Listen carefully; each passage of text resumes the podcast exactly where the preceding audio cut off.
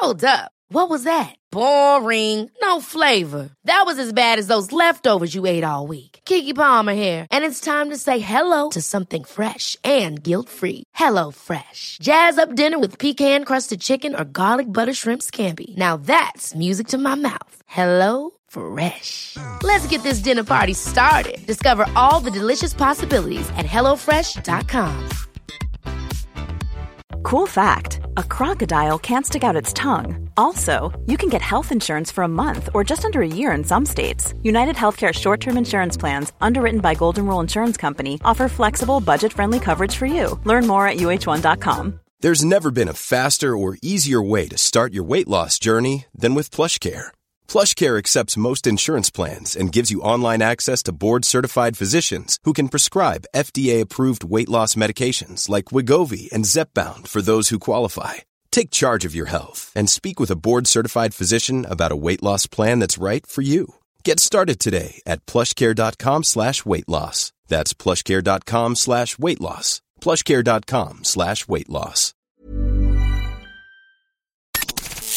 Caught offside with Andrew Gundling and JJ Devaney. Oh, yes! Caught offside from just outside of New York City and from an apartment in Brooklyn, New York. Andrew Gundling, JJ Devaney. Happy New Year, brother. Happy New Year, Andrew. It's a, a new year that started with one of the strangest and, and scariest sporting nights I've ever experienced last night. And I think we should talk about it even if it's not in the football code that we usually discuss. Yeah, yeah, I know. I was up, as I'm sure many of you were, I was up late last night uh, watching ESPN's coverage of what had occurred during Monday Night Football with Damar Hamlin. It was um, it was terrifying. It was terrifying to see. Ah, God, it was those same feelings of, uh, for me at least, of watching Christian Eriksen with Denmark at the 2020 Euros. Those same exact feelings just came rushing back in seeing a player in that kind of distress, uh, in that sort of way, like the way he, like like with Eriksen uh, and Hamlin, just you know the way they fell to the ground. It's it's one of those immediate signs that something is not right here. Um, the looks on the players' faces as it was all transpiring, again, an immediate sign that something is horribly wrong here.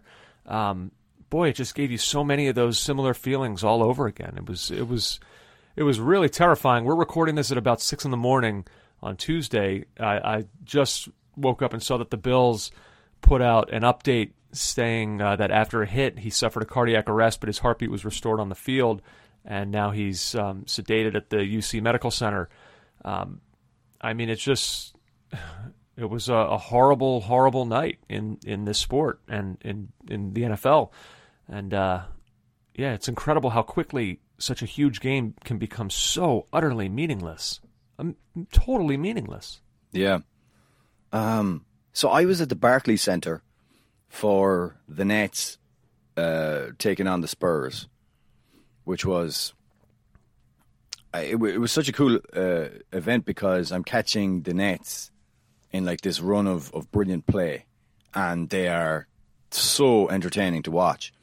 So halfway through, um, I'm looking up, I'm looking down at the at the court, and there's a break in play, and the next thing, what should pop up only Achraf uh, Ashraf Hakimi's penalty against Spain. So I'm watching it on the big screen. I'm like, oh, he must be here, and sure enough, he's here. Andrew, the, the reception Hakimi got for someone who, in terms of, I know it to the soccer watching public, Hakimi is a big deal. We know who he is. But to see how he's been cemented in the minds of the casual sports fan, uh, there was a lot of, there was just a great reception. And then a little later, uh, Kylian Mbappe comes up on the big screen, and the roar is is just amazing in the ground. And I'm I'm I'm watching all this and I think how how cool it is that those guys are there. I'm also watching Kyrie Irving put on a masterclass and I'm watching the roars that he get. The biggest cheer of the night for anyone was for a rebound dunk. Am I using the correct term? Um, that's right, is it? Put back dunk. Yeah, yeah, yeah, yeah. You're fine. An amazing piece of play from Kyrie Irving. Like the, it lifts the roof when he does it, and I'm I'm there, and I'm you know, you know what I'm like, Andrew. I don't just. Sometimes I think too deeply. I should just enjoy watching Kyrie do his thing, but I'm thinking about how up the crowd are for everything that he does, and how sports has this ability to to wash even the most detestable things away very very quickly. Mm-hmm. Um, it's not that long ago where we were talking about Kyrie Irving and anti-Semitism, and, and I, the I, way I you just use sports and wash in the same sentence, it's it's almost like there's a, a phrase for this. Yes, almost like uh, yes, it's called sports cleansing. Sports oh, cleansing. oh, That's I it. see. So I'm watching this, and the next thing I'm getting, I'm I'm, I'm getting the the Damar Hamlin uh, video sent to me by my friend. I, I I could have done without seeing it because that kind of, I mean, there's no gore to it. There's there seems to be just a, a fairly straightforward hit, and in and in the same way as Christian Eriksen, it all it all happens really really quickly, and the distress on the play on on the players the Bills players' faces, everybody's face, it just a horrible horrible night, and um, it took me back to that phone call that you gave me. So uh, unprofessional that I am, back in in what June 2021. I decided that if there was a game I could skip from the group stages while I'm on vacation in Delaware, it was Finland Denmark. And the next thing I get a few text messages from you. That phone call that you gave me was I never want that to happen again. About Eriksen, it was you could barely speak.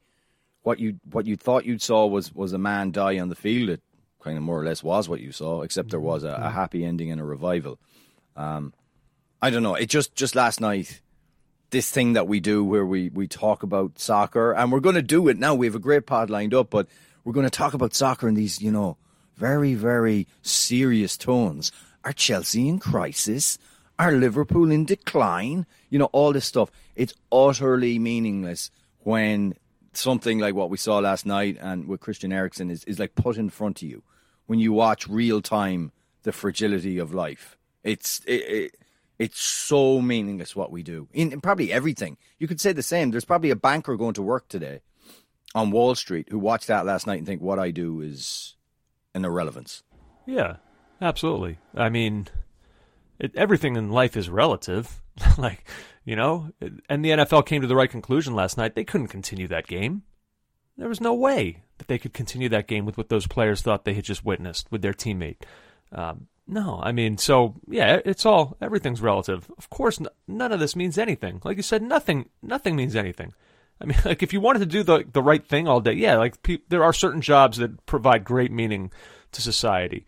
Um, but like for the most part, like the the most meaningful thing that I could do with my day is to just like take off work and spend the day with my kids. Like, but you know, this is we do have jobs, and like it's so we have I- to have to I make know, the I'm- things that seem utterly meaningless. We have to treat them with meaning.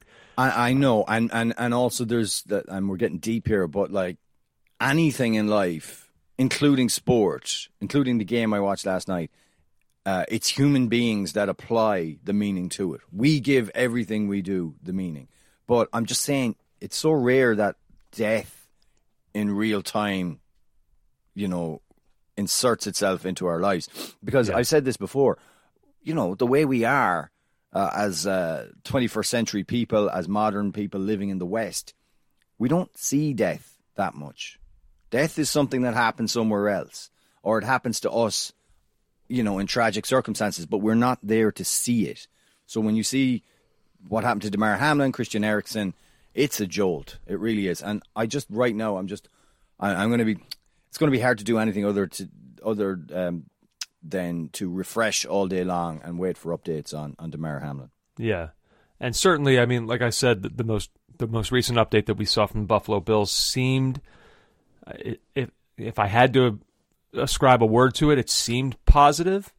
Um, you know, the fact that they were able to restore his heartbeat. Uh, he is still in critical condition, so it's obviously still a, a very tense, serious situation.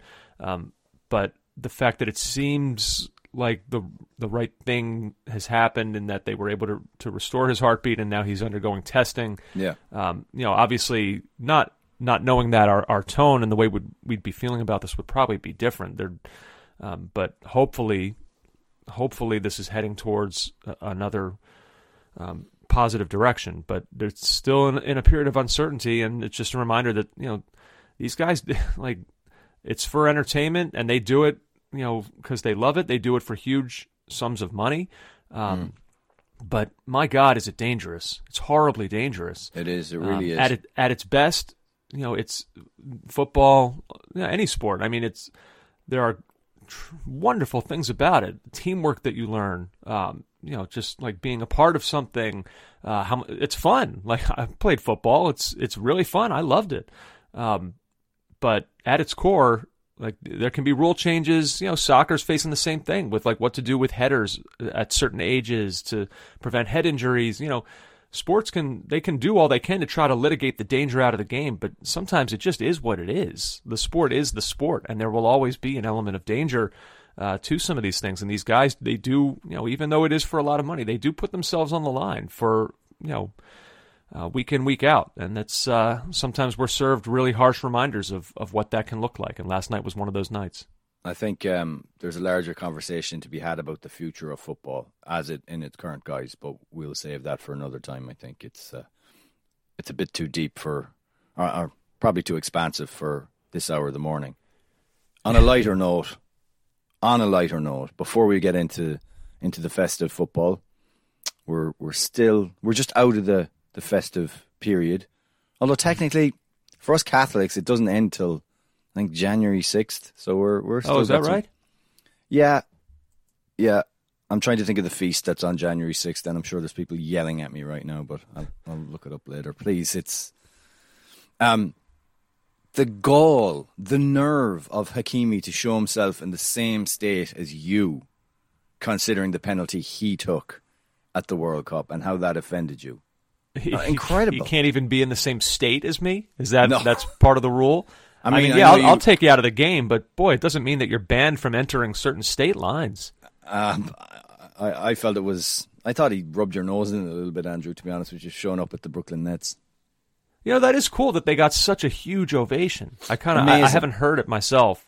Oh, it was so um, cool. It was brilliant, and um, I I don't want to. I don't have a go at the, the Yes Network, but the, on the Yes broadcast, I think they may have missed. So in stadium, Hakimi got a great roar, and and Hakimi was introduced with his iconic moment, with his goal and celebration. How great is that? Yeah. Uh, but I think the Yes Network kind of ignored Hakimi and just like went with the big the big marquee star uh, when Mbappe was, which is whatever. Um, but the whole stadium was aware of who the two people were, and like I said, the the only roar bigger was for a piece of magic from Kyrie Irving. Um, because when Mbappe came up on the screen, I, I'm trying to, I'm struggling to think of the last time, you know, the star of ABC's blah, blah, blah is just not going to get the roar that Mbappe got. Like everyone, the recognition of Mbappe was, was stunning. It was really, really cool. Um, and now I'm off to write 500 words on why soccer has really arrived in the United States. Yeah, we're throwing out the rest of the pod. We're changing format, and we're gonna we're gonna use this as a springboard and talking about the sport's popularity and its arrival. The tedi- the most tedious question in sports radio, and we get asked it all the time by people who don't regularly cover soccer in a World Cup year. When do you think soccer is going to take off in this country? Are we are we getting close?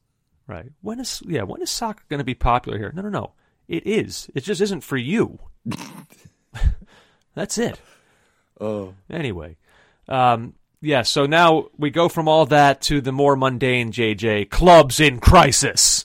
Dun, dun, dun, dun. That's right. So we've entered we've entered the new year. The calendar has done that thing when it when it changes over and the passage of time continues, and we're into 2023. And so with that, um, there are certain clubs, JJ, that seem like they have brought some of their 2022 problems into 2023. And now we're at that point in the season, not quite at the halfway mark yet um, in terms of the games played, getting close. But we're at that point now where the term club in crisis is beginning to uh, to rear its head in regard to certain clubs. So I've listed, how many do I have here? I think I have four listed here. Um, we'll go through them one at a time. And first and foremost, I want you to tell me whether or not they are, in fact, a club in crisis. Okay, you ready? Yeah, okay. All right, let's start with Chelsea, JJ. Are they a club in crisis? Um, n- yes and no. That's, I think what's go- that can't be an answer. Okay, well then I'll say no. They're not. Okay, I'm going to say no. Um, I think what they are is a club in a a problem. So the, right now they've got they've got a new manager and and they've done this most un Chelsea like thing where it seems as if what they're going to do is build with him for the future and maybe take short term pain. Now that's that doesn't that hasn't described Chelsea in about twenty years. Okay, that that's never really described them. Probably even before um, uh, Abramovich came in, the last few years of the nineties. So this is this is new territory for them. I think they're struggling in in the way that the squad is set up and the players that are at the club. It was it was very interesting. I was listening to Jonathan Wilson the other day, and he kind of painted it in fairly basic terms. The importance of the wing backs to the way Chelsea play and to their attack is just so enormous, and they don't have them now. And the wingbacks that they do have, Azpilicueta and Cucurella, is not. They just don't function as well as the other two that uh, Ben Chilwell, Reece James, that are gone now. And the, but the the interesting point, and I'm going, I know I'm going to get pushback from you on this one. The the point that Jonathan made was the attacking triumvirate or, or whatever attacking players Chelsea have need those runs to either drag another defender, drag defenders out of position, or create overloads or whatever in the Chelsea attack because Pulisic, Ziyech themselves, they're good players. They're they're good players. Don't get me wrong, but they don't have that magic to create on their own. So they need Reece James bombing. They need Chilwell. They need that width. They need those runs, and they don't have it right now. And it's one win in five for them. And so I'm not going to say it's a crisis because there is a seeming uh, willingness to to kind of build and and and and stick with Potter and and create this this new team at Chelsea. But why it's not working right now is is is personnel based and injury based. So they're ninth right now. Uh, they've scored 20 goals this season. To put that in perspective, okay, so what does that mean? Well, that's eight fewer than Brighton, nine Yeah. fewer than Fulham, 10 fewer than Brentford, Chelsea, JJ. Yeah, I Um, know, I know, and that's why people will say crisis. Um, I mean, like just look at the at the at the stats from their trip to uh, the City Ground in Nottingham. I mean, all right, they had seven shots. Oh, okay, they had two shots on target, and that's from like seventy three percent of the possession. This is a team that's just not functioning correctly.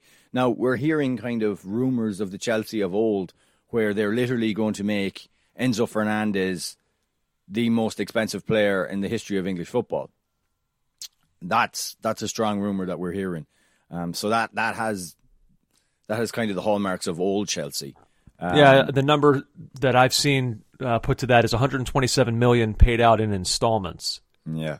Look, if you if I know there'll be um, non-Chelsea supporting people probably screaming at their at their devices right now, saying this is absolutely a crisis. Um, I think in the longer term, I, I just don't see it that way.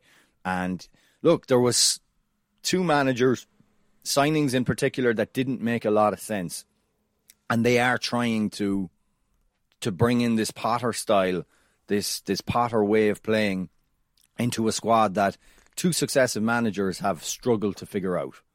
And that attack has been the issue. If if I told you in the summer of 2020 when uh, they spent all that money under Frank Lampard, like 200 and something million, uh, m- mostly on attacking players. If I told you, Andrew, the attack would be the major problem at Chelsea right now, you probably wouldn't have believed me. But Then I would say then I would say they're a club in crisis because the amount of money that they've devoted to that part of the field. If it if it if you told me this a couple of years ago, I'd say to you, if it all went horribly wrong and every single one of those things have failed, then it means they've spent an extraordinary amount of money on an area of the field that has exploded and not worked for them, and that is Okay. a, a real problem. That's okay, a real so you're problem. saying you're saying in crisis. Yeah, I think it's fair to say that. Now, I get what you're saying too. Like, oftentimes a club in crisis means, okay, we've got to blow this up and start over.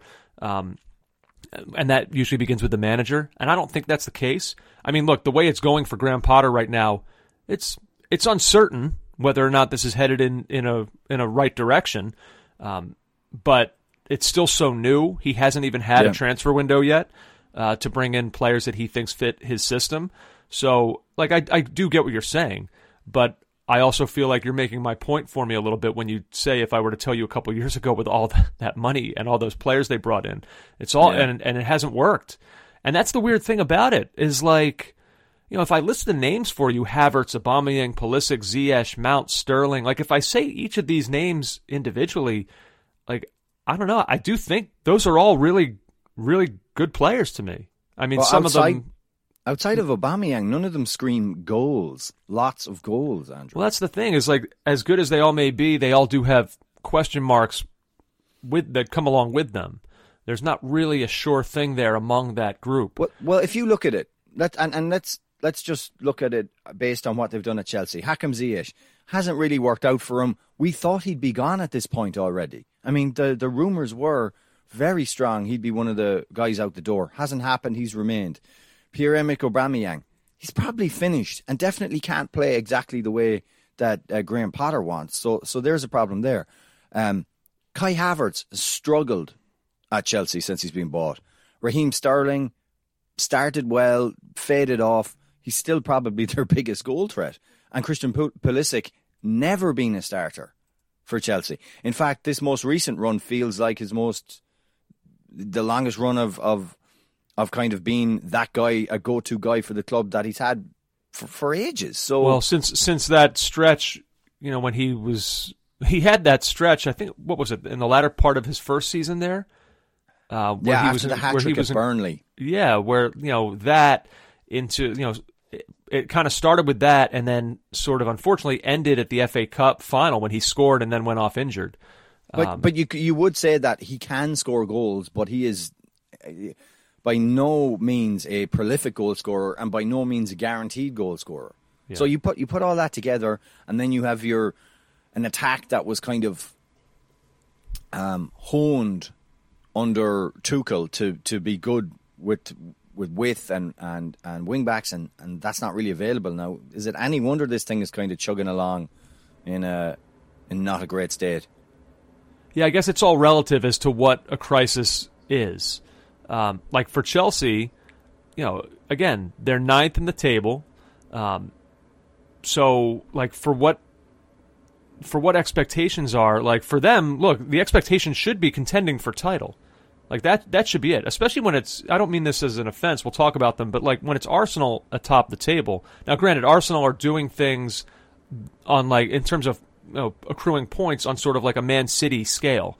Um, you know they're they're playing at that level as to what we've seen Man City and Liverpool do the past couple seasons. But in terms of like the squad itself, um, you know, there's no reason Chelsea should look at that team and say, okay, they're very good, but like, are they that much better than us? That- well, that- there's two there's two components. If if you're if you're bought in, like I'm suggesting to the the idea of a long term build, okay, then then fine. You're you're understanding the situation right now. But then there's the other factor of Bo- Todd Boehly brain and the amount of money that has been spent on this club.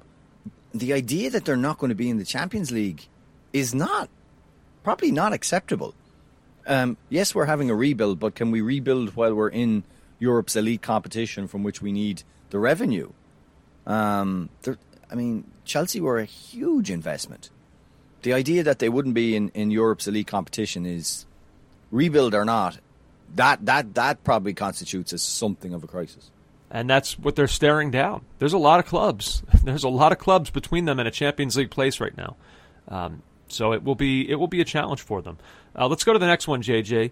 Are Liverpool a club in crisis? Uh, yes. Um, I mean, if, if I know we're playing the crisis game, uh, trademark Andrew Gundling, 2023. Uh, like technically, we should be playing the decline game because I think this team is in in decline. It's much more serious than a, a mini crisis. Um, that performance yesterday was as bad as most Liverpool fans can remember under Klopp. It was that first half was outside of the opening maybe 10 15 minutes was just dreadful. Just dreadful. Um, we can be got at.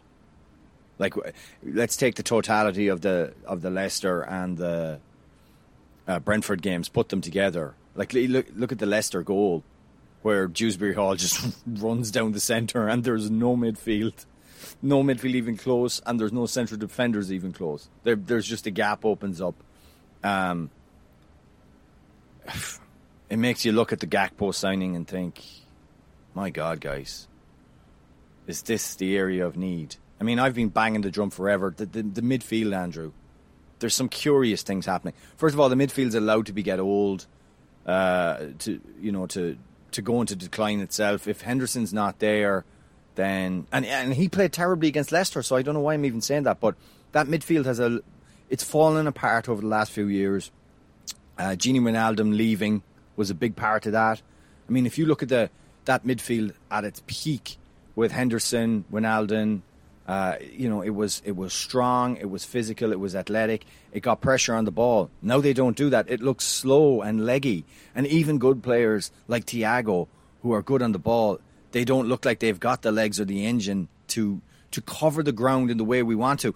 And if you're going to play the high line that we do, then you need pressure on the ball up the field. Everyone's sick of of of that being the case because we know it to be the case, and the investment hasn't gone into the midfield. And then you look at where investment has gone into the midfield in Keita, he just like why is he not starting? Like Harvey Elliott may go on to have a great career for Liverpool or somewhere else, skillful footballer, etc. Not not athletic enough to do the things that need to be done in the midfield. Just isn't. And not physical enough. And you knew what you were getting from Brentford. You knew what it was going to be. Keita cannot if he can give you forty five minutes, like surely he should give you the first 45 minutes. I, I don't understand. Like, he's been a disastrous signing when you look at it. I mean, how long is he at the club? I mean, he was going to be the one that that that slotted into that midfield and moved that midfield forward, and it's it's just not been the case. It's just an area uh, where investment hasn't worked, or where there's been a lack of investment, and it's um it's all coming apart. And then Andrew, when you do have chances, when you do cr- create chances and, and like Liverpool are still capable of some lovely passages of play. But you see that move with Salah, he plucks it out of the air, turns and slides in Darwin Nunez. Nunez goes round the goalkeeper. And I I mean some people will say, What a great block by Ben Mee. It's not Nunez's fault. I'm sorry. You're eighty million pound striker. He's got to slot that. He, I don't know. I, I put me in the category of somebody who will give that one to Ben Mee rather than take that one away from Darwin Nunez. I thought right, that was okay. just brilliant defensive Okay, pl- play His by gen- him. hi- but but like you have you have that thing up front where Salah and Nunez are both um, their xG is destroying them. You know, Mm-hmm. so the goals aren't going in, and I mean we didn't score against Leicester. We won the game, but we didn't score. Wout Faes had ah horrifying. Like when we look at the at the the rogues gallery of Premier League players with own goals, there's always Richard Dunne is a top, you know, and then there's Jamie Carragher, and uh, and then there's probably inserted in there somewhere is is is Wout Faes after that, who's had a It great was, season. it was just it was spectacular because yeah. the own goals were so unique. Like it wasn't this- just like some the s- the like a guy the- firing one from 20 yards out that like went off his just Mm. went off his butt or his leg and happened to go in like no they were so intricate and detailed. I don't know. It was amazing that it happened twice in such short succession. I, I mean, the first one where he slices it into the air with that spin, and it ends up like everyone thought it was gone over the bar, and it ends up in a corner of the net that you could put the greatest goalkeepers of all time, all of them into the goal, and they couldn't stop that, let alone Danny Ward. And then, um, I mean, to sum up, Nunez and Liverpool, Nunez dinks one over the goalkeeper, it hits the post, and and Vest Canada cannot adjust enough, and he just kicks it into his own net. It's just, oh my god! Um, but it was funny le- when that was happening jj um, Mm. you know because i do the i still am in the fantasy premier league and i remember watching that and thinking ha the poor the poor bastard that has him on their team and i forgot then i went to my lineup i forgot i have him he was on my team oh yeah. if you're perfect. curious i believe he finished with minus i think it was minus 4.7 for the night The- I mean, which i can tell you was horrifying the the Kop were shouting at him every time he got the ball in the second half to shoot. just, just amazing. But back to Liverpool, it's um, and and then the third goal. Just well, I, I, right. So I've what have I done? I've said the midfield's not working. I've said the strikers aren't scoring their chances. What's the other component? Yeah, defensively. Mm, here we go. How how do you allow after after a goal's been ruled out for VAR? You should. I mean, I would have thought like very narrowly you should be switched on. How do you allow a Brentford attacker in between Trent Alexander-Arnold and I think was it Konate or Van Dijk? Can't remember. Doesn't matter. He's they right all there. had problems at, at one point or another. But yeah, but he's right there. Pick him up. Pick him up. And it's a free header. Unbelievable. And then, um, I mean, was it in Mbeumo on uh, on Konate?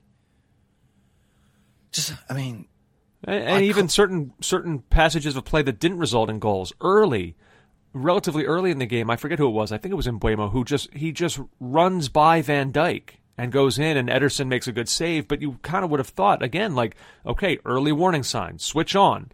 Um, I was reading this JJ from uh, you know because because the thing that we've most kind of attributed, like when we think of this era of Liverpool.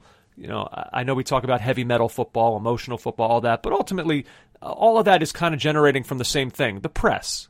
Yeah. That pre- that that press that that Jurgen Klopp employs, and a lot of so much of Liverpool's success kind of begins with that, with you know the the way that they turn teams over in dangerous parts of the field and the lethal finishing that they then have to finish it off. Um, and so I've always kind of wondered about that press. Uh, Jonathan Wilson, he he wrote about it and what's going on with Liverpool right now, and he said a modern press is an almost infinitely complicated weapon, one that relies upon mutual understanding and interaction. A good one, when it works, can smother an opponent, but the multifacetedness that makes it such a difficult weapon to combat is also what makes it so vulnerable to malfunction. And so I was thinking about that uh, Yeah. with what that means with Liverpool. Now, look, some of that is the players that you do have up front, uh, who you know how good can they be at this thing? Like it's not, you know, they're attack-minded players, but once you're in a press, you're a defender now. Uh, you know, so can those guys do it both ways? But the other thing that I've always felt with that is he's right. If a press breaks down, you can immediately be in a precarious position. The thing with Liverpool is that they had the best defender in the world anchoring at the back of this that I think allowed them to do things. It allowed Trent to push forward. You know, Fabinho also helped with that when he would kind of drop in back behind. But you know, having Van Dijk back there, I think was just such a security blanket.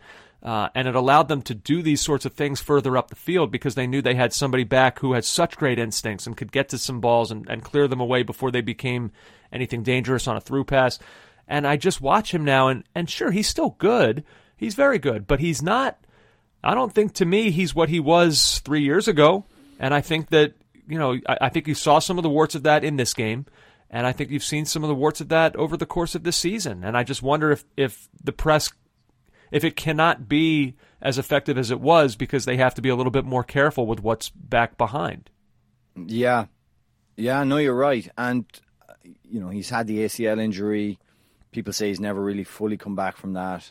I think also players get older, uh, but the press is a big thing. I mean, how many defenses, how many central defensive pairings who play a high line want a guy with time on the ball to play a pass with no pressure on? I mean, nobody does, regardless of how good you are, your recovery pace, your your ability to get back and clear things.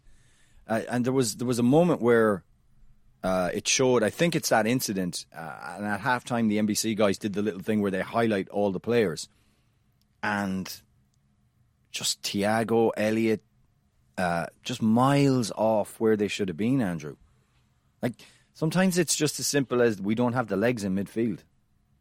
The legs are gone. The legs were there, but they are no longer there, and um, and so when a team like Brentford or a team like anybody gets the ball. I mean, it, it did strike me uh, last week watching them against Leicester, last Friday watching them against Leicester, how how zippy and quick Leicester's midfield looked against uh, versus Liverpool's. You know, in transition, not not like Liverpool can still look good on the ball. They definitely can, but when it breaks down, how quickly other teams can get at them, and how quickly or how not quickly Liverpool recover. Yeah. It's just not. It's just not the way this team is set up. And you can have all the Cody Gakpos in the world. They're not going to make. I mean, he will. You would think make some kind of a difference to the team. Hopefully, it's a positive one. But he's not going to be some kind of elixir to fix all these ills. Yeah, he may not have. He may be very good, but he may not have been what they needed.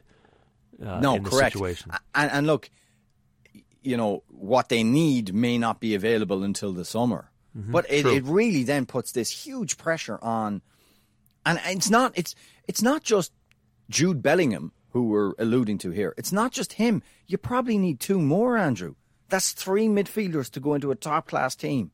How much is that going to cost you? Are FSG going to commit to that, especially when they're thinking, at least thinking about selling the club? And and you put all this together, and this is how a football club goes into decline. when they're all healthy, I can't wait to see Liverpool march out the rare four-six formation. I'm looking forward to that. Uh, we'll see. Uh, let's see the next one, JJ. Let's go to Tottenham, and here we go.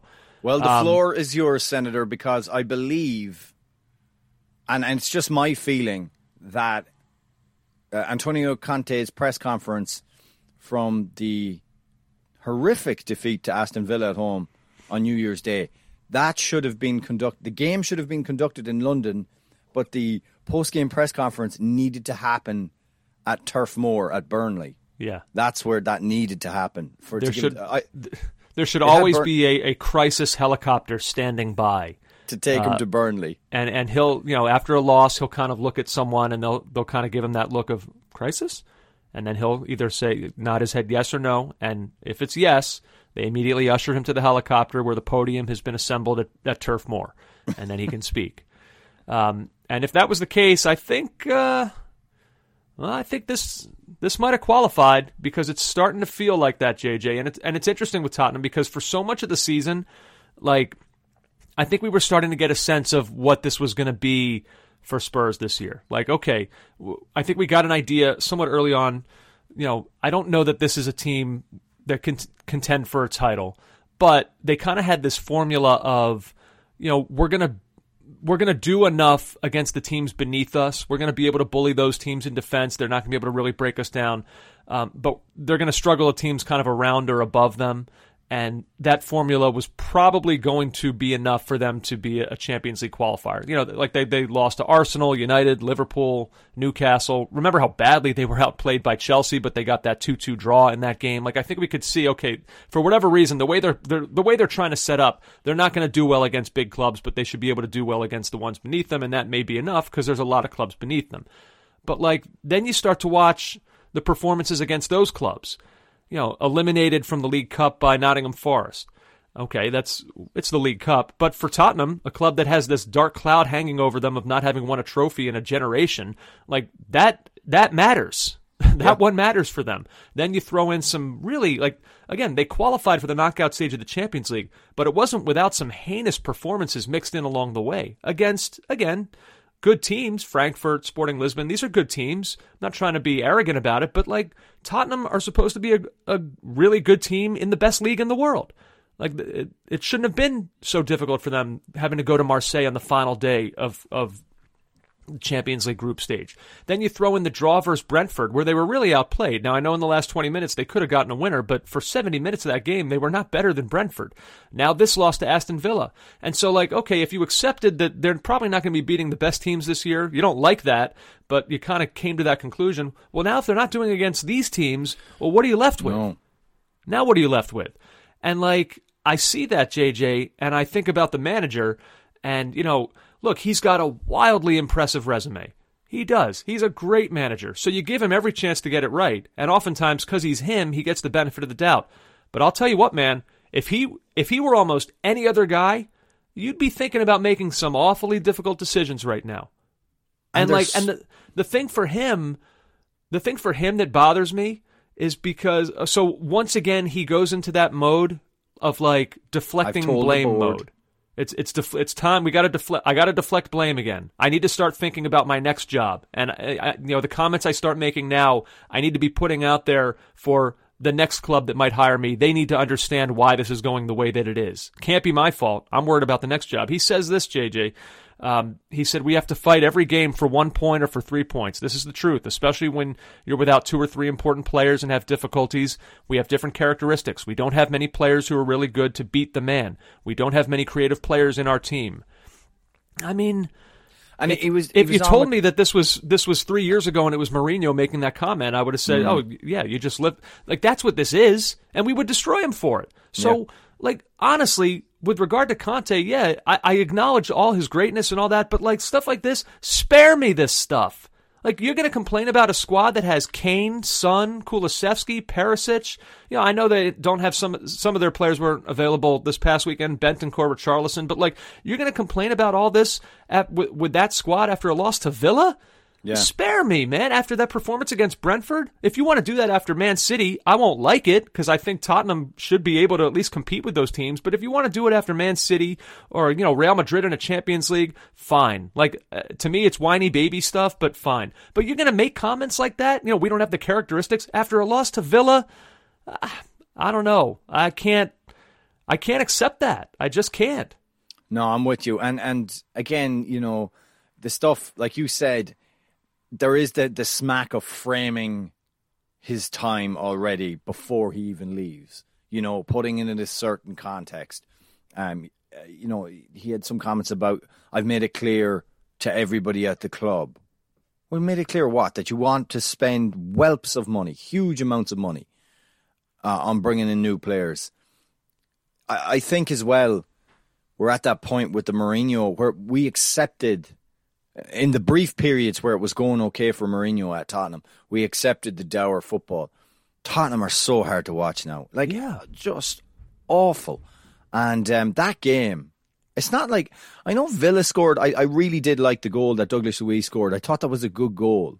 Um, albeit Tottenham were marked absent at the back, but I, I thought he took it well. But it's not like Villa were unbelievable in this game. You know, like oh they blew the Tottenham couldn't cope. It's not like that.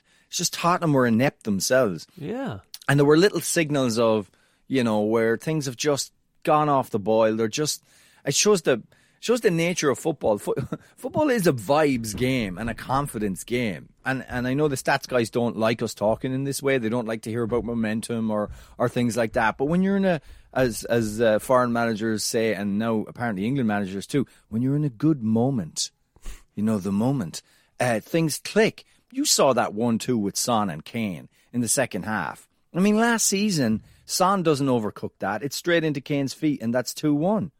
Or 1 1, I think, at that point. Um, but, but, it. Kane, um, Son just gets it wrong. He overhits it, and Kane immediately turns around to him with the plaintive face, like, come on, man. So it's all kind of just a bit fizzled out. And I think we read too much into the finish of the season um, last season. Villa again was the was the kind of the the the the, the I suppose the not the turning point, but where you thought, you know, Spurs were really outplayed at Villa Park last season towards the end of that game in the run in last season, and Tottenham just ripped them apart. And it they ripped them apart. Why? Because Kane was really clever and Son was running off him. I mean, there was no great, intelligent, like intricate passing. It was just really good at counter-attacking football, which which which is you know it's important too. But that's that's gone now. There, there's no there's no vestige of that left. Um, and you're kind of sick of Conte now. and you look at the abuse Manchester United took for for not getting him in. You know, and now it looks like United have gone for the long term option in Ten Hag, and it's Spurs that are again doing short termism. You know, there was I can't remember the article I, I, I read it in over the weekend, but uh, it was basically saying, okay, Conte got Tottenham to the top four last season. Great, great. Was it worth this though? You know, I mean, could Tottenham Well, have taken? yes, it could still Tottenham have is. taken could Tottenham have taken a little pain and spent a little bit longer to get the right man in? Now I was talking to my friend uh, Brian, owner of the Black Horse Pub here in Brooklyn, and he's a massive Tottenham fan, and he feels as if Pochettino will will they'll eventually work their way back to him. If that's how I feel too. Yeah, it just seems like it seems like a thing Levy would do. Now, Pochettino's stock has, I would say, dropped a fair amount, uh, but not enough that That probably works in their favor. Yeah. Um, but not not in the eyes of Tottenham supporters. Certainly not in the eyes of um, Levy. I wouldn't I wouldn't think. And you know, he's someone who'll come in and can work with young players and can get the best out of what he has, and and won't necessarily demand huge amounts of money. Although maybe that's changed since he's been he's tasted life at PSG. I doubt it though. He'd be more amenable to getting the best out of what he has and building from there. And that's probably what Levy wants because there's no there's no check, Andrew, no blank check coming uh, Conte's way anytime soon. There just isn't. That's not the way Tottenham operate. It's not. Although I do want to say, like, you know, Conte, he he maybe he maybe has done a successful job of kind of pushing this idea that he has not been backed, and that is nonsense. That is total BS. I mean, like, again, it's an ownership group with Daniel Levy and ENIC that, like, yeah, we, we kind of know them as as trying to be thrifty in the way they go about um, their their signings, but like this guy has been at Tottenham for just two windows, a January and a summer, and they've spent over 240 million pounds on in that time. Yeah.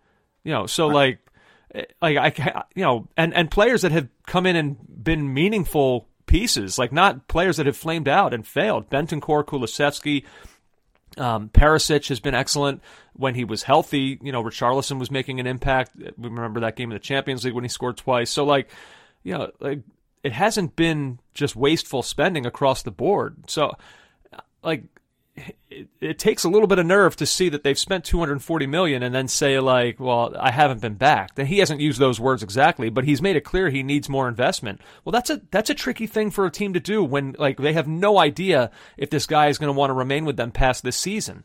You're going to go out and spend, you know, another 100 million in a January window on a manager who may not be with you in 6 months and like now you're left with all his pieces and another manager's got to make it fit. It's I understand they're in a tricky position. Like there were Levy out chants that were starting um, at the game over the weekend, and like, look, after the whole Super League fiasco, I do understand why there will be certain people that he can never win back. But I don't think those chants were because of that. I think it's just because like Conte has pushed this idea that there's not investment, and I I don't know. I'm not I'm not really a Levy out person. I'm not I'm not. How about like your Antonio Conte? Make someone better than they were before you got there on this team? Yeah. Is there like look up and down the roster, the squad for Tottenham? Like, is there That's anyone you would say is markedly better now than before he got there? And like, I know it hasn't been that long of a time. I guess Kulusevski and Bentancur, but like they weren't they weren't there before Conte. Before Conte, it's not like I guess he improved them from what they were at Juventus. So I'll give him credit. But like, who who on Tottenham would you say that about? I don't know. No. Yeah, I mean, as much as much as I think uh, the huge investment that's gone into Newcastle has made a big difference in where they are now in the table. You know, Miguel Almiron is a better player because Eddie Howe is manager. That's simple as that. And there is a sense um, sometimes when you hear these managers complain, where, and I mean all of them, every single one of them, because they all do it. There is a sense where you're like, why don't you do some coaching? you know, you're not going to turn certain players into absolute world beaters, but you can make them better. Like you, you can get improvements out of them, and um, yeah. So so basically, you're saying Tottenham are in crisis. Yeah, yeah sure. Okay. Why not? Why not? Your last um, one here on the crisis countdown, I I really I I don't like. Manchester City. Yeah. Uh, let me get this out of the way quickly. Uh-huh. No, they're not okay. in crisis. Okay. They've drawn a game against Everton, which they are completely capable of drawing. They have dropped points. We know they lost to Brentford, which seems like last season, it's so long ago yeah, that can happen to City even in their best moments. We've seen it, but they're not in crisis. They've faced an Arsenal team that is pretty much, apart from that, um, drop points uh, against Southampton, and then obviously they they defeat at Old Trafford. Apart from that, Arsenal have been flawless, and uh, and City have not. But but but you know if I see a way back into this for City, I know numerically now the head to head means that City couldn't overhaul. If Arsenal won all their games and City, uh, except defeats at City, like Arsenal would still what be a point ahead. That's the cushion they've built. But uh, you know, outside of that, I still see a way back for City into this title race. So I'm not City in crisis. No, no, no, no, no. I agree. I mean, it's seven points. Um, the gap. It's a good is, lead, which is why not... I yeah, which is why I even put it put them down here as one uh, where we could suggest it, but I could I can see a world where they do make that up. The depth Yeah. that they have, you know, re- again, like the season for however it feels where we're at in the calendar, like that we're not halfway. You know, like we're not at the halfway point of this season. There's still a lot of football to be played, and the calendar is going to be condensed. And so, like, you're going to continue to have players that are going to have to deal with rest issues, with injury issues, little knocks here and there. Uh, and those things I think we've come to know over the years just don't affect Manchester City the way that they do other teams. And so I'm kind of factoring that in. I, I don't know. Like, again, it's jarring to see them seven points back of anyone, um, especially uh, someone that isn't Liverpool um, during this Yeah. era. Uh, but, like, I can, it's not an insurmountable number. Not for them. No, for some teams, not. it would be. Not for them. No, and it's actually it's kind of disappointing you put them on the rundown at all, really, for this. I, I think a lot of people are kind of disappointed in you, really. Really? shocked. even though I've said that they're not in crisis, that still doesn't. That's not enough. I know, uh, I know, but like we don't do They articles. just drew with Everton, JJ. Yeah, Come but on. we, we don't do articles on. You don't see an article. The sun. It's not the moon. You don't. You know. You just don't see that. Uh, and so you've just. I've written some of those. You're just not reading the right publications. yeah. All right.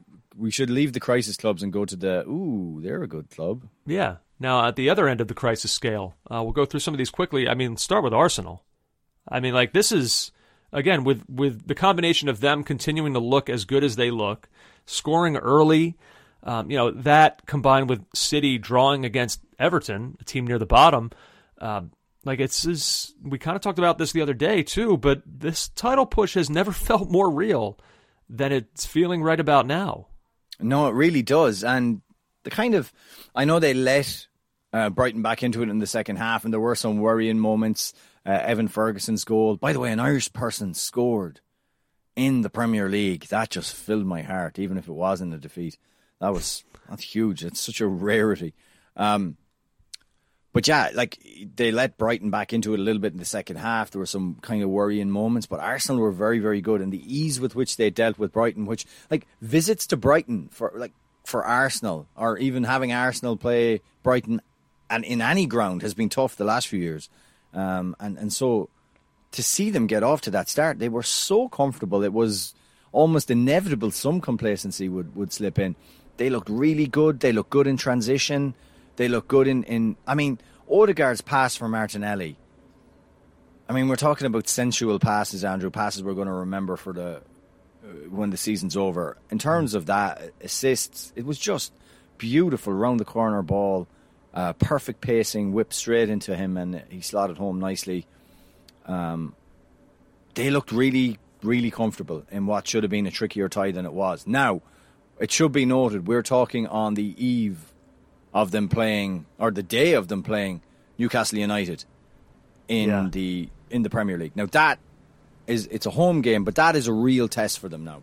Um, I know Newcastle were thwarted by Leeds, very good lead, Leeds performance, but that second half it was pretty much all Newcastle, um, and there was I don't know. I don't think there was a certain amount of luck. I thought Leeds defended very well and were very aggressive in midfield and held Newcastle off, limited Newcastle admirably. But let's not pretend Newcastle aren't a good side in, in good form. So that's a real test for them today. Um, but yeah, you just if you're an Arsenal fan, you feel. Do you feel good though? You probably don't yes. feel good. Yes. You Yes. feel good, but you, you're also This is incredible what's happening Yeah. with them right now. This was never supposed to be happening this quickly. Again, trajectory was was in the right direction, but this seven points ahead of City in January, atop the table. yeah. How are you Have you not ta- feeling? If you're not feeling good right now, then get out of this. This is Yeah. not for you. Have you talked to Arsenal fans though, like in person? Because I've talked to a few, and the trepidation is real. Like even at this point in the season, they're they're so worried about you know blips or collapses or thing you know things of that nature because it's kind of so long since they've been this relevant at the top of the table. Yeah, that's Yeah, but- interesting. Yeah, they do. There's so I talked to a few over Christmas, um, uh, a few in in Ennis in, in in Ireland, and you know there's a lot of honesty at the bar, Andrew. There can be a lot of sports honesty, and over a pint, you know, I was saying, what a season you guys are having. No, this was before the resumption. So, um, uh, yeah, but, you know, it's not even halfway, and uh, Jesus is out. Uh, I, you know, I, am I'm, I'm not getting carried away. That, that kind of talk. But uh, I think they should allow themselves to get carried away. They're, they've been very, very good. That's, that, that's I mean, look, lo- that is the measured, like, rational approach. It's not halfway. That's true. And the team chasing them is not just some team. It's like you know, it's a behemoth. Um, so like, yeah, that's probably the right approach. But in terms of like, like, I hope it's not getting in the way of, of them enjoying this. Like, this is this is unbelievable the way because it's not just that they're winning, but like they're playing so well. Uh, it's you know these are not Yeah. ugly wins No. by any stretch. Um, I think this, you know, I'm not always a huge like. I don't know. Like, there's a reason we don't do a ton on transfer rumors. Like, I just don't always love the idea of like the answer for any club is spend, spend, spend, spend, spend, spend. Right. Like, I just I don't love that. Sometimes that feels lazy to me. Having said that, I am fascinated by what Arsenal are going to do this month because whether they were ready for it or or not, here you are. Like you- you're seven points up, and it's the January transfer window, and the team chasing you is Man City. It's it's go for it time. This these situations, who knows? Like City, Liverpool, United, like these clubs are big spending clubs, and they're you know they're going to be good again. And I'm not saying Arsenal aren't in this for the long haul, but like a situation has been presented to them here that may not come along again. You never know. Um, so like they have, I think they have to go for it. And so I, I know a lot of it has been about um, Mukela uh, Mudryk from Shakhtar Donetsk and what is that price oh. tag going to be? And I know it keeps going up and up and up. And like if you're Arsenal, you don't want to be held hostage. But by the same token, like this is their chance. It's this is their only window now for the rest of the season to do the things that need to be done to boost this club and and keep them at arm's length from from this this fearful beast that's chasing them in Manchester City. You know, so what are they going to do? They- They can't just sit on their laurels. I know that it feels that way right now. Everything is going great, um, but th- this is their only window to be able to improve this club now, from now between now and the end of the season. And I think they, they have to take advantage of it, even if it means spending more than they would have wanted to. Like you spend the money because you want to win a title, and right now they're they're half they're pretty much halfway there. Like this is they, they've got to go for it. I'm I'm so curious. We're probably going to do a podcast. What what would you say? Wednesday night, Thursday, at some point, um, to tie up the rest of the games, and because the games are coming thick and fast. I'm just like uh, Newcastle and Arsenal today is a fascinating one. It really is. Yeah. That's um, because it because it is a, t- a- a test for them in a season where they've pretty much bar United ta- passed all their tests. Yeah, yeah. Uh, so we'll see how it goes. That will be a really interesting one. Uh, let's continue now quickly. Now for the last couple here, JJ. Uh, Manchester United uh, haven't lost in the league since November sixth. I know there was a little break in there, but still, um, they've gotten out from uh, I guess the, dead weight of, of Ronaldo. Feels like they've got the right manager. I would think to take them uh, to take them forward. I don't know. It's kind of it's kind of been a while since we've said this, but I feel like it's it's an all right time to be a United fan. Yeah, it's a, it, it really is uh, to the point where they can the manager can even slot uh, Luke Shaw in as a centre back in a game and get away with it. It's there's no problems with it. Um, and you know he's been a disciplined daddy, and you know the way he's managed Marcus Rashford and the form he's in has been. I didn't really see it coming. Again, I don't know how many times I thought next guy out the door will be Marcus Rashford, but um, but it hasn't been the case. And and to get what he got out of him, you know, he was late in the week, so that meant he was dropped and wouldn't start for Manchester United. And then to spring him off the bench and have him score the winner in a tricky one against Wolves. I mean, they're not, they're by no means the finished article under Ten Hag, but the levels of of the levels of better that they've been under him has been has been pretty great. And um, yeah, I mean they're they're in a serious run for the top four now. All I mean, everything's been complicated by the fact that Newcastle are as good as they are. This whole picture has been kind of because there's one place that that you really feel like Newcastle can take um, in that top four. So it's uh, it's a little bit more complicated, but at the same time, you if you're a Manchester United fan, you're, you're feeling pretty good about about what you've seen so far under Ten Hag. Albeit it's it is it is still early, and and and they are not. You can just tell from him they're not, you know, close to even being the side he wants them to be. Yeah. Um, and, you know, for a new manager at a club coming from you know like Ajax are a big club, but it's different a little bit because it's you know they're not like one of the giants right now in terms of the league they play in. Um, you know the expectations around them are you know different than like going from that to Manchester United.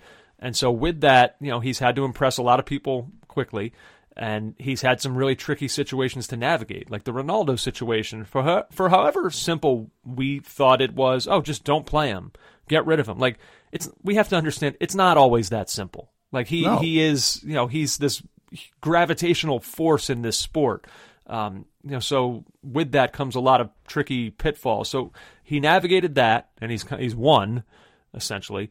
You know, Rashford is this informed player, uh, you know, who breaks a rule, and it's okay. Like all eyes on Ten Hag now. What are you going to do? And he held firm. Rules are rules here. You will not be late. You will sit. Um, and you know he's done these things, and like it seems to be working. And I think this is probably how, like we talk all the time about culture. You know, well, I think I think you're kind of witnessing a course right now in in like how you build a winning culture. Uh, you know, adhering to the rules, but still finding a way to get performances from guys and keep them on your side. And you know, him and Rashford hugged after the game, and like it's, um, yeah, I think I think if you're a United fan right now, you you've got to feel good about this manager. Definitely. Um, finally, JJ, one more here that, that has to be included. Uh, Brentford, Brentford. I mean, just like what is going on here? Like just just even coming back from this break, draw with Spurs where they were excellent in that one, going up two 0 beat West Ham, beat Liverpool, up to seventh in the league. This is like there are not there's not a ton of like big name players there. This is this is pretty extraordinary what they're doing. Uh, Yeah, it definitely is. Um, they're just very, very physical, very, very hard to play against. They have, you know, a very clear identity. they know what they are, and and they get goals as well, uh, which is What would not- that be, by the way? Not to put you on the spot, not to put you on the spot, but like when you say they have a very clear identity, what it, what is that to you? Well, well, what I think of straight away is the long diagonal pass. That's what I think of. Okay. Um, I think of the like their physicality, their ability to win balls. They they do things like that are just so like in in terms of if you had to drill them in training are you know they're minute and they're probably very tedious to coach but like the way they cut off passing lanes the way they stop you playing you know, I, I that sounds negative because I'm making them kind of sound like a team that sits in. They don't do that. They do all the things that really hard to play against teams do, but they also carry a threat. Like the like the ball over the top for Mbeumo against Konaté. Like Konaté is like he's in the upper tier of defenders in the world. Like you know, plays for France, plays for Liverpool, and the way that ball was played, it's it's a good ball. And chases it down. He has enough physicality to outmuscle Konaté, and he scores. That's probably, if I had a, in my mind a, a classic Brentford goal, that'd be it. But then you look look at the goals. They scored some brilliant goals uh, to win against City um, before the break. So there is, they're very good in transition. I'm, I'm just listing a load of their qualities here, really. Uh, they're Yeah. they're hard to play against, but they also carry a threat. That's the best way to describe them, I guess. it's amazing. Like it's it's why in this sport you just can't you just can't do that thing that we do so often where we look at a fixture list and we're like, okay, well they're going to lose that, they're going to lose that, they'll draw that one maybe, maybe they'll win that. You you can't do it. If I told you, JJ, I mean, I know we were separated by a, World Cup break in between, but like they were entering a stretch where they were going to be, they had four consecutive Premier League matches against City, Spurs, West Ham, and Liverpool. And you look at that and you would think, okay, well, like, they're not going to do well there, so they're going to have to compensate for it at other points in the season. They've taken 10 out of 12 points from those four games. The only one being blowing a two goal lead against Spurs, I which know. ended in a 2 2 draw. That- That's their only that- dropped points. That now looks like a disastrous uh, point compared to the others. Yeah, just yeah, very very good, Andrew. And um, you know they've they've got the old style of uh, of a really difficult side matched. You know because look at the pitch they play on as well. I mean, it's a rugby field. It's London Irish's home, and it always looks a little bit dodgy. Um, but they just They make it so difficult for you. They're good in transition. They cut off passing lanes. They stop you from playing, and they hurt you. And they Liverpool found them just a complete handful. I wonder where all this, where this all ends for their manager, for Thomas Frank. He's he's quickly becoming. You know, there's always a man of the moment in the Premier League, managerial wise. He's it right now. All eyes on him. Yeah, We'll yeah. see. He's uh, his stock is really up. Kind of the Alexis Mac Allister of in, of managers right now. Just this guy. Lovely reception like- for him. Speaking of which, that? oh that that was spectacular. That was beautiful. Yeah, the whole staff of It made of, what- the whole staff of Brighton showed up, and uh, I guess it was at the training ground, and he walks in, and they're all just there, just clapping him. It was lovely, and he hugs and embraces everybody. They were, uh, and again, the turnaround for Mac Allister. I mean, I remember doing uh, previews, season previews, like two seasons ago, where we're like, why is he being loaned back to Argentina? Like, this guy looks like he's got pedigree. Uh, you know, he couldn't even get in their squad. Had to had to go back to Boca Juniors for a little bit. But um, yeah, fantastic. Now a World Cup winner, amazing.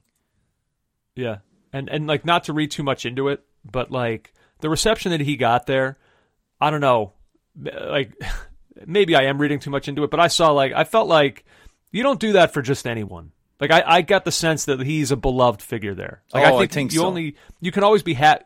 You'd be happy for anybody who won a World Cup and like they would all get some you know hugs and all that and, and a nice warm reception when they came back. But like they basically they rolled out a red carpet for him in a way that felt really unique. Like to me, I was like, he must be a good guy too. He's a good You're player, m- but he must be he must be a good guy to like get to to get that kind of reception when he came Yeah, back. you're immediately making me think of players who would not get that reception. And uh, I, I go back, and this is a little bit of a deep cut. I go back to El Hadji Diouf. Uh, Okay, if he won, the, you know, say I think he, he won the uh, uh, African Cup of Nations. Now it was before he joined Liverpool, so I guess it would be the same. But he would not. I mean, he'd be lucky if the receptionist turned up to say hello to him. yeah, why don't you? Why don't you at us at players that wouldn't have got that reception? At Right. CO Soccer Pod on, Soccer Pod on Twitter, uh, Caught Offside Pod on Instagram. Let us know who you think wouldn't get a good reception. and what would that look like? What would the anti Mac Allister reception back to a club look like? I mean, it would range from nobody being there, from one being there, one person being there and going boo. right. Yeah. Or just like uh, a a bag of dog poo left on like his uh, on his his locker. That's Welcome aggressive. back, bud. Wow, come on. Um, let's see a couple a couple quick ones to close out on JJ. So it's January third, twenty twenty three, which means for three days now, uh, technically the U.S. men's national team has not had a manager. Greg No. Berhalter, his contract expired when the clock struck midnight on twenty twenty two. Um, I would say that this situation is it's weird. Uh, you know that there's technically no one really at the helm right now. Um, I've seen there's there's borderline outrage over it, uh, over not necessarily the fact that they haven't that they haven't picked a new manager yet, but more so the fact that no one from U.S. Soccer has spoken about where things stand uh, in terms of who the manager is going to be. Um, I guess you can put me in the category of someone that would lo- I would love to hear from someone, but I get it. Like I don't the World Cup like this is different. This is not like when a World Cup ends in July and you've got, you know, 5 months to figure out what happens next. Uh, this World Cup ended a week ago, 2 weeks Yeah. ago. So like I do understand US soccer taking their time. There's not really there's not really a reason to rush here. Uh, th- at least that's that's the way I see this. No, but- they can but- they can afford to take some time here and get this as right as they think they can get it. No, I know, but it's a little. It's in around three weeks until, uh, you know, well, like a, a, a team has to be called for camp for January twenty fifth, and it we and we it will Serbia be, and it'll and- that will happen. Yeah, sure. Um, that's strange. We're in a nether zone now. We're in a, a Gregless zone. He's there, but he's not there. I, I'm very curious as as to what they do. I think um, I think U.S. Soccer will be hedging their bets a little bit. I think they'll go a little bit short term. Um, I think they'll try and see.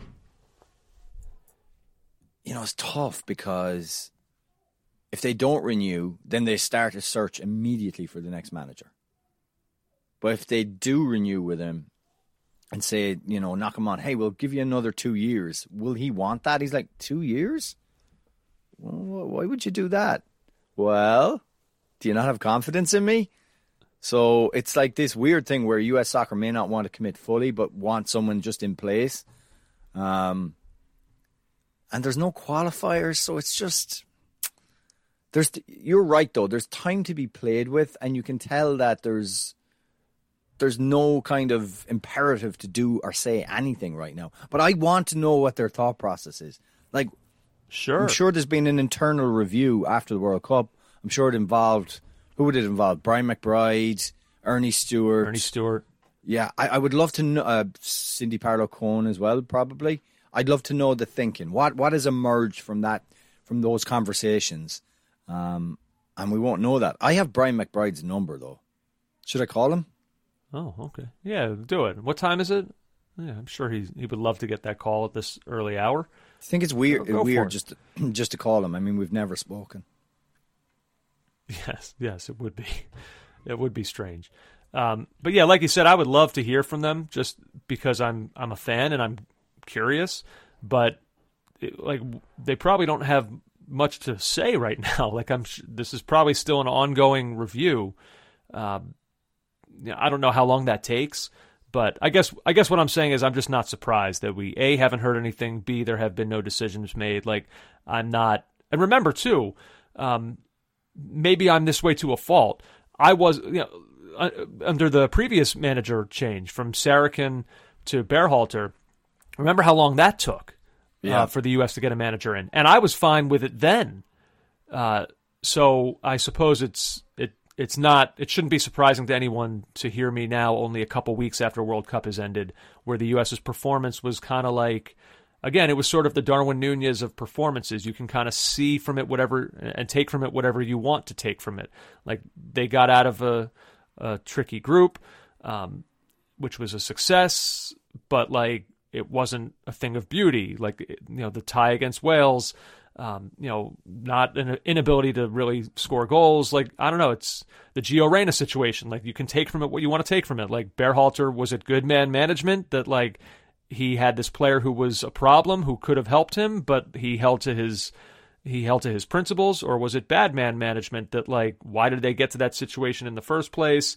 Uh, you know, it's so the situation with him is it is not as clear cut as either side wants you to think it is. At least that's that is how I feel about it. So, like again, if you're looking for outrage from us over how this is being handled up to this point, I would say you will you will not find that outrage here. I think that they they can they can be careful with this one, and I'm and I will afford them that luxury. It's fine with me if that happens. Um, and finally, JJ, uh, Finally, look, we I yeah. fi- I honestly would have led the show with this. Oh wow. What a thing for you to say. For me, it's finally because the sense that I've gotten from you with regards to Cristiano Ronaldo is that you've had it. You don't want to talk about him anymore. You are frustrated with his, with his presence within this sport, and you just kind of want to tuck him away in a corner and sort of forget about him.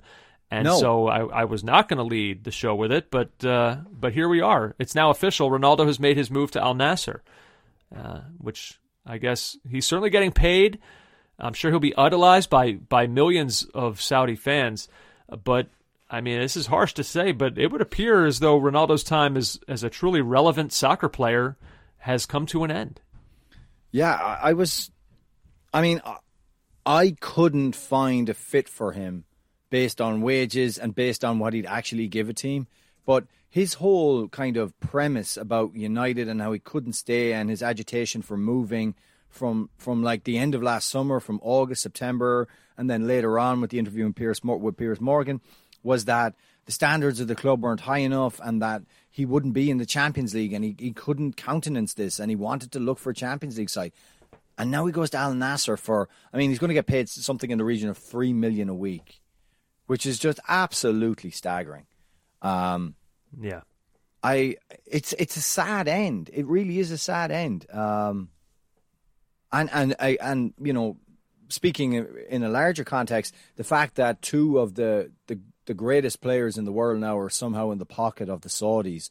Messi with the as their tourism ambassador, and now uh, Cristiano Ronaldo as as a paid employee of Al Nassr is is kind of concerning. And then I read this weird thing on Marca, which I've seen reported a few other places, but it's it's Marca who had the original story that should Newcastle United uh, make the Champions League, uh, that will trigger a transfer for Ronaldo to Newcastle because apparently Al Nassr mm-hmm. are owned by the PIF as well.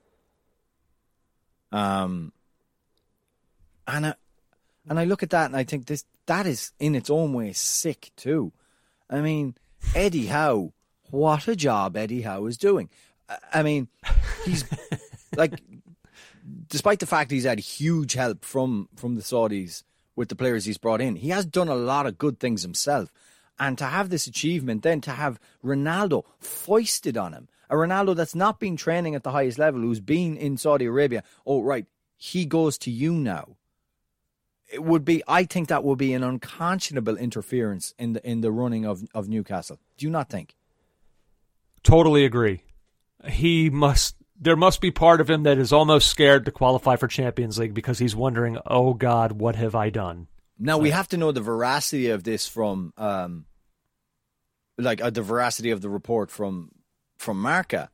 But should that be the case, that is just just shocking. Yeah. Um, and like Ronaldo's not even gone to the best club in Saudi Arabia. You know, he's gone to you know I mean, a team that doesn't really get hasn't got huge crowds will get huge crowds now he's there. Um, but it just it's just there's something totally un just unedifying about it. And look, we've always said it. Ronaldo is, you know, he's an odd person. I think he's a he's so been so totally focused uh, on himself, his career, stats, records. Uh, it's you know, it's just a, an, a very intense singularly focused way to live your life. Um, but like, there's no denying his place in the game and where he should be in the pantheon of. And it's it's it's almost like me with some players. I I don't. It's not that I don't want to see them go to MLS.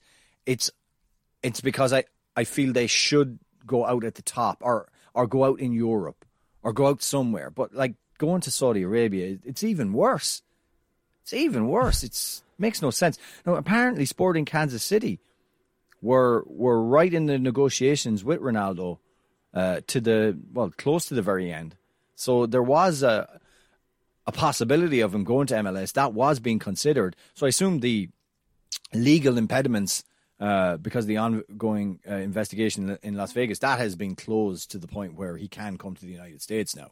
Um, I guess I was thinking about that too. Yeah, yeah. Uh, well, according to the reporting uh, that's been done on it, it, Sporting Kansas City were quite close to. Well, they were in the hunt at least to try and get him signed. Incredible. Yeah. Incredible. Kansas, Kansas um, City still. I mean, I would go there before I go to Riyadh. It, it's Oh, I've been know. to Kansas City. It was it was great. I loved it there. I mean, it's still, um, it, but it's just it's, not like it, there's such a there's such a glamorous aura around Ronaldo. Um, so you just kind of think like you, you can only picture him playing in a place that is sort of like befitting of that kind of person, like Miami, L.A., New York. Like you know, what there's just certain cities like that. Um, Kansas City is not one of them. It's just like classic middle America. Like, I don't know. It's hard to, it just seems like a sitcom almost to play someone like him in that sort of environment. Yeah. I would have liked to have seen it though. Sure, sure. Yeah. Um, but no, he's with Al Nassr now. And when, and it's interesting when you go through their, their squad, JJ, um, Vincent uh, Boubacar, who, uh, scored the lovely goal at the World Cup for Cameroon. He's now a teammate of Ronaldo's. Uh, yeah. Pity Martinez, a teammate now of Ronaldo's, David Ospina, the goalkeeper. So eh, that's it's interesting. The one, the final thing that I'll say about this is that um, you know it's kind of been used as a way of like the debate on Messi Ronaldo is settled. Like, look what's happened in the last month. Messi has hoisted the World Cup trophy, while Ronaldo has been banished by essentially his club team, his national team sent him uh, from a starter to the bench, and now he's gone off to a league where we'll kind of never see him again. And like that's it, debate settled. A couple things on that. I've always been a Messi guy. Um, for me, the like as great as Ronaldo is, I've I've felt for some time now that Messi is the the person that I would choose in that debate. However Yeah. silly any of this is to even be doing this, but the only reason I bring this up is because like in fairness to Ronaldo, this is like I, I don't I can't use this as the time to say that the debate is settled. We sometimes forget because so much of their prime overlapped, but like we're now entering a stage in their career where years matter, and Ronaldo is two and a half years older than Lionel Messi. Sure. That matters if we're going to be talking about this at this stage in their career. Like it's it's not fair to say this now that this has settled the debate. Let's see where Messi is two and a half years from now. I'd say there's a good chance he might be in MLS, or maybe he'll have retired altogether. Now, I could be wrong. If he kicks on and he's doing stuff at age 37 and a half or 38 and he's still in the Champions League and he's then sure, then you can say debate is settled. When Ronaldo was that age, he was off to Saudi Arabia. So like then we can say it, but here in the moment, that that to me is not fair. Uh, I'll at least I'll at least grant Ronaldo that. Yeah, I haven't really thought about that that kind of angle to it. Uh, another interesting one is that we kind of thought that in the future it would be Messi and Suarez at Inter Miami. And Suarez has made another transfer, so he went to Nacional instead of going to Inter Miami or going to MLS, and he won a championship there. And he's left Nacional, and now he's gone to newly promoted Gremio in the uh, Brazilian Serie A. So I didn't see that coming, really. Um, but it, it just it just goes to show we've you know MLS is a draw to us in our minds the idea of playing soccer in America, but maybe not to everybody um, because for for the for quite a while I thought it was nailed on that Suarez would be at Inter Miami. One one other thing before we get out, Andrew, Old Firm Derby yesterday. Uh, Celtic go one 0 up. Uh, Rangers roar back two one lead, and it looks as if Rangers are going to get their win. But no, no, no.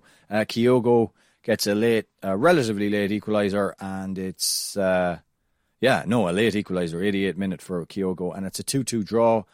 Pretty enjoyable game. I should say that the US influence was fairly strong in this one.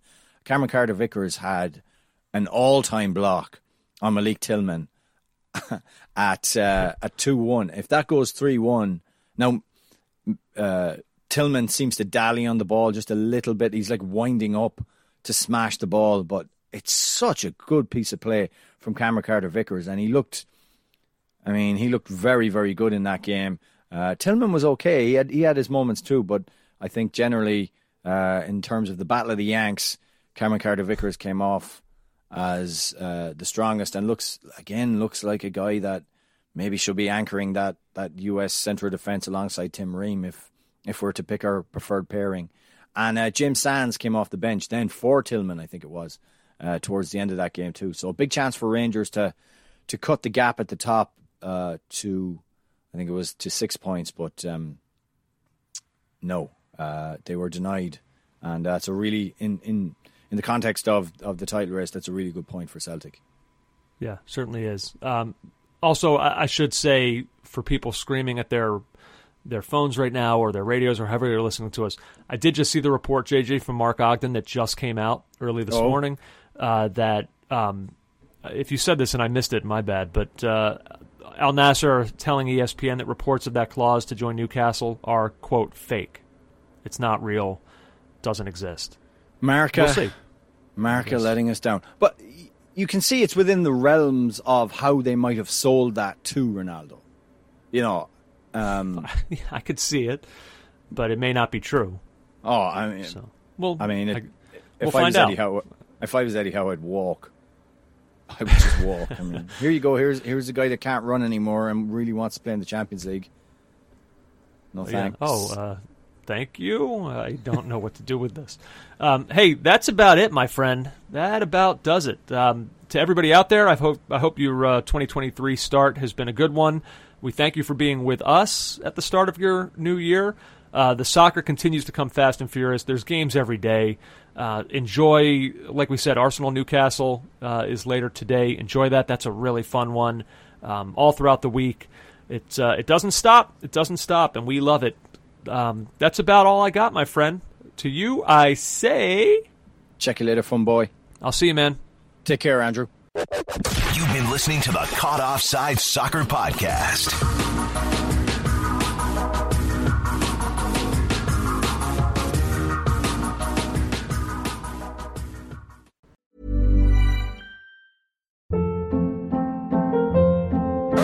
Hold up. What was that? Boring. No flavor. That was as bad as those leftovers you ate all week. Keke Palmer here, and it's time to say hello to something fresh and guilt-free. Hello Fresh. Jazz up dinner with pecan-crusted chicken or garlic butter shrimp scampi. Now that's music to my mouth. Hello Fresh. Let's get this dinner party started. Discover all the delicious possibilities at hellofresh.com. Mom deserves the best, and there's no better place to shop for Mother's Day than Whole Foods Market. They're your destination for unbeatable savings, from premium gifts to show-stopping flowers and irresistible desserts. Start by saving 33% with Prime on all body care and candles. Then get a 15-stem bunch of tulips for just $9.99 each with Prime. Round out Mom's menu with festive rosé, irresistible berry chantilly cake, and more special treats. Come celebrate Mother's Day at Whole Foods Market. Planning for your next trip? Elevate your travel style with Quince. Quince has all the jet setting essentials you'll want for your next getaway, like European linen, premium luggage options, buttery soft Italian leather bags, and so much more. And is all priced at 50 to 80% less than similar brands. Plus, Quince only works with factories that use safe and ethical manufacturing practices. Pack your bags with high-quality essentials you'll be wearing for vacations to come with Quince. Go to quince.com slash pack for free shipping and 365-day returns.